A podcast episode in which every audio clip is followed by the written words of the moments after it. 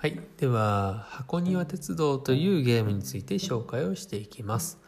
えー、まあ箱庭というのがどういう意味かちょっと分かんないんですけど、まあ、鉄道のゲームですね。箱庭鉄道っていうぐらいだから。えっとまあゲームの雰囲気としては4つの会社がありますんでその会社の株を買ったり鉄道網を広げて会社を発展させたりしていって点数取りましょうみたいなゲームです、えー、もちろん得点が一番高い人が勝ちというゲームになっています。まあ非常にそのルールとしては簡単なゲームなんですけども、え、やれることは2種類ありまして1つがその株券株式の購入っていうやつですね。でもう一つっていうのが鉄道網を広げるみたいなことをします。えっ、ー、と鉄道の駒がありましてその鉄道駒っていうのを置いていくっていう操作をします。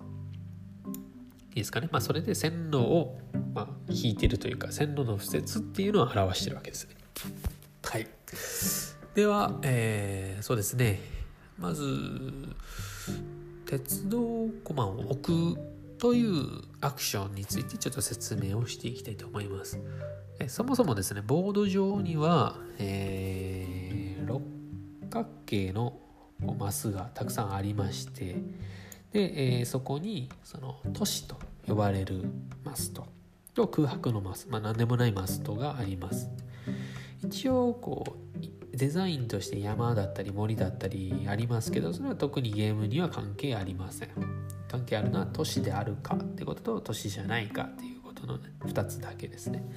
で4つの会社があるんですけど、まあ、それぞれ何かしらを表してるんですが、まあ、左から順に茶色灰色オレンジそして白この4種類の会社があります。でえー、っとまずですね、えー、その4つの会社それぞれにその株券置き場みたいのがありましてえー、そこからこう株式を購入することができるんですけどその隣にですね、えー、この鉄道駒を置く場所があります。はいえっ、とまあ後でちょっとそこに詳しく触れていきたいと思いますけども、えっと、鉄道駒を置くというアクションをする場合にはそこからその、ま、サプライと言いますけどもそこからサプライから、えー、駒を取ってそして今すでにボード上に置いてあるところから別の都市に向かってこうつなげていくように、えー、駒を置きます、はい、スタート時にですね、えー、1箇所駒が置いてありますので一番最初はそこからつなげるような形になりますしどんどん置いていけば駒がどんどん増えていきますのでそのボードに置かれているどっかしらの駒から、えー、まだ自分の会社が置いていない都市に向かって駒を置いていくと。でその時に、まあ、その駒をこうなんていうかな線路を引くように駒を1個ずつ置いていきますという感じですね。ルールとしては、えー、必ず1つの都市に向かって置く必要があるってことと最短経路で置くということこの2つを守らなくてはならないです。つまり、えー、っとまあ、さっき言ったサプライってところにコマがあるんですけどコマの数が例えばこうものすごくたくさんあったとして遠回りで置きたいっていうことがあったとしてもそれはできません。またサプライにコマがちょっと足りないと。足りないので、えー、途中まで置いて、えー、都市に接続できませんと。だから例えば3個必要だと。あの都市に向かうには3個必要だ。でも1個しかない。そういった場合にはそもそもそのアクションができなくなっちゃいます。必ず1個の都市まで置かなくてはならないので、えー、足りなかったらできません。で遠回りもできません。また2つ以上の都市に一気にボンボンと置くこともできません。1つの都市に向かって駒を置いていくというアクションができるわけですね。そして、えー、置くことによってまず2つの効果が得られます。1つ目が、えー、都市にそれぞれランダムにタイルが置かれてます。そこのタイルにですね何かしら書いてあります、まあ、それがその4つの会社に対応する何かを2個書いてあるんですけど例えばオレンジと白のマークがついてたり、えー、例えば灰色が2個ついてたりとかなんかそういうことがあるんですけどそうするとそこに対応するその会社への影響力、まあ、貢献度みたいなものがありましてそのポイントが上がっていきます。はい、だから例えば、まあ、さっき言いましたけどもオレンジと白のタイルが置かれてる都市に、えー、私が駒を置きましたってなったら私のそのオレンジと白の会社に対する影響力っていうのは1ポイントずつ上がりますので、え、ボード上にそういうトラックがありますからそれを上げていくという感じですね。えプレイヤーごとにのコマがありますので、どのプレイヤーがどれだけ影響力を上げているのかっていうのが、まあ、すぐ見てわかるようになっています。はい、また、えーと、空白のマスを経由した場合、まあ、当然大体の場合は空白のマスにコマを置くことになるんですけどもそしたらそのコマごとにですねえっ、ー、とこの鉄道会社が発展しましたよみたいなのを表すものがありまして、えー、そこが上がっていきます。まあ、1箇所置きましたとか2箇所置きましたとかこう置いたマスに合わせてですね会社が発展していくと。まあ、最低が0で最高が15までありまして、まあ、空白のマス15マス埋めたら1番が発展したということを表すことになるんですけどもそれがこう上がっていきます。で、まあ、注意してほしいこととしては影響力っていうのは個人の影響力です私がこの会社に、えー、だけ貢献したぞっていうのを表すものになるんですけども、えーと、鉄道を置いた個数に応じて発展度みたいのが上がるんですがそれに関してはプレイヤーで共通のものになります。全員でこの会社を育てていくぞっていう感じですね。はい。それがまあ4社それぞれありますよと。もう一度言いますが鉄道の駒を置くことによって、えー、その会社への影響力あるいは発展度っていうのが上がっていくよと。で、えー、必ず一つの都市に向かって駒を置いていかなければいけないっていうルールです。はい。でえちょっと補足というか注意点があるんですけどもまず一つはですねと、スタート地点っていうのは自分そのその会社の駒が置いてあるところであればどこでもいいので、枝分かれは自由にしていいです。つまり一本道である必要はありません。どういうふうに動いても構いません。そして、え、次に空白の駒っていうのは、えー、他の会社の鉄道駒が置いてあろうが、え、普通に置くことができます。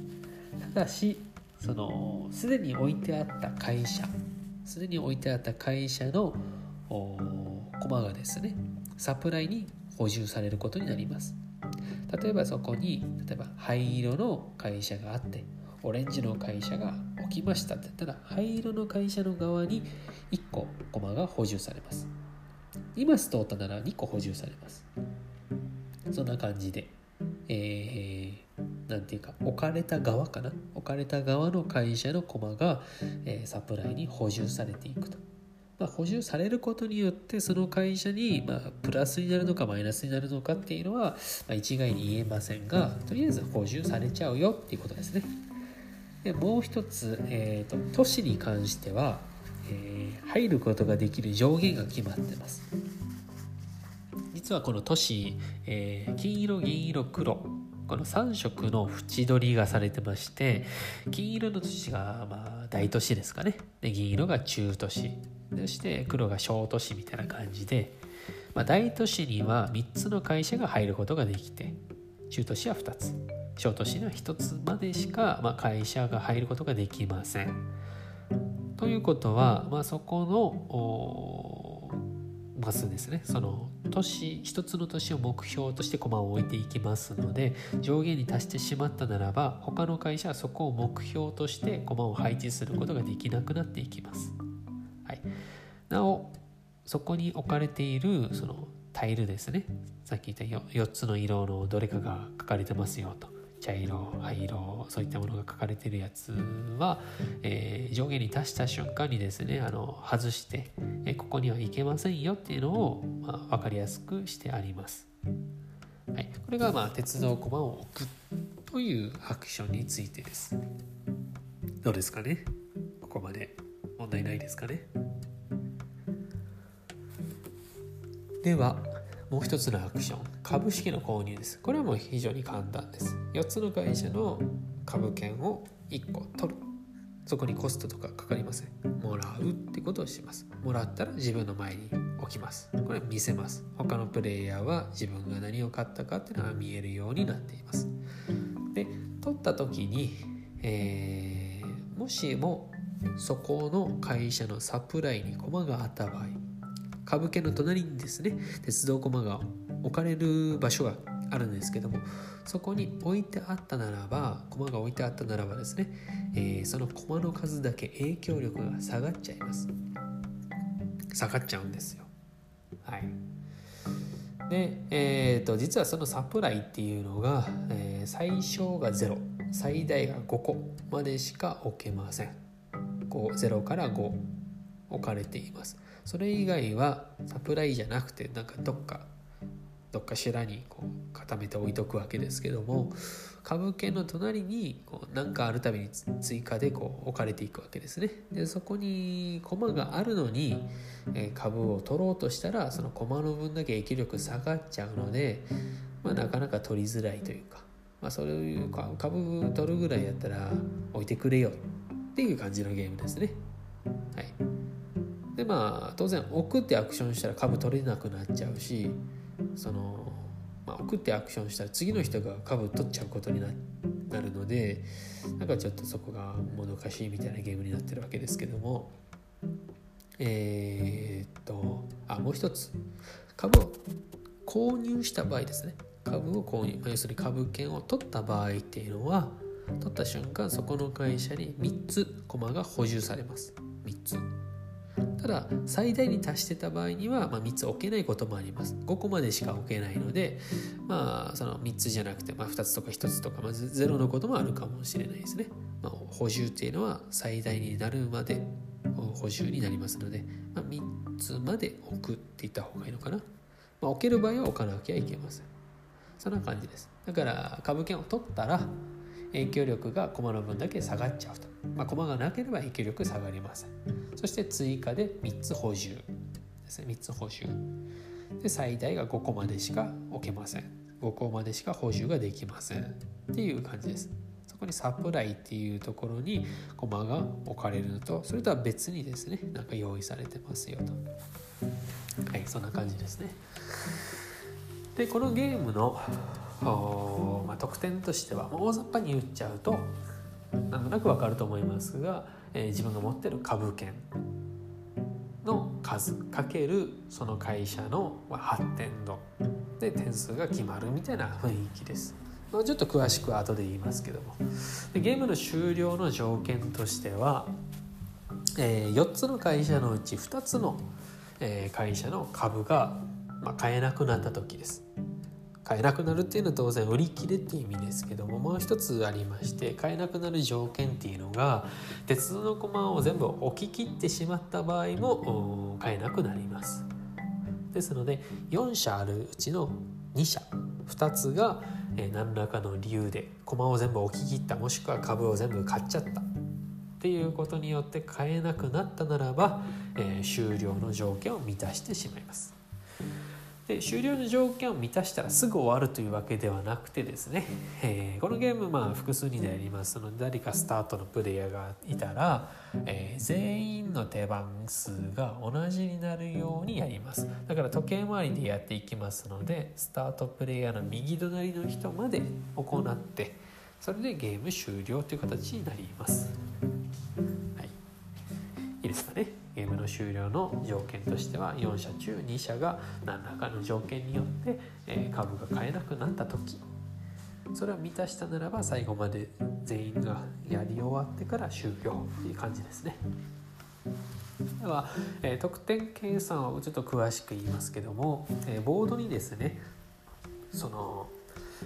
会社の発展度みたいなの書かれてるんですけども、えー、発展度を表すところにですね数字が書かれています。そこに何て書いてあるかというと、まあ、そのまま点数が書いてあるんですね。横にですね。で5点なら4点とか7点5点とかなんかいろいろ書いてありますが、え、その会社へ最も貢献した人間つまり影響力が一番高い人間が一番左側のその高い点数を得ることができます。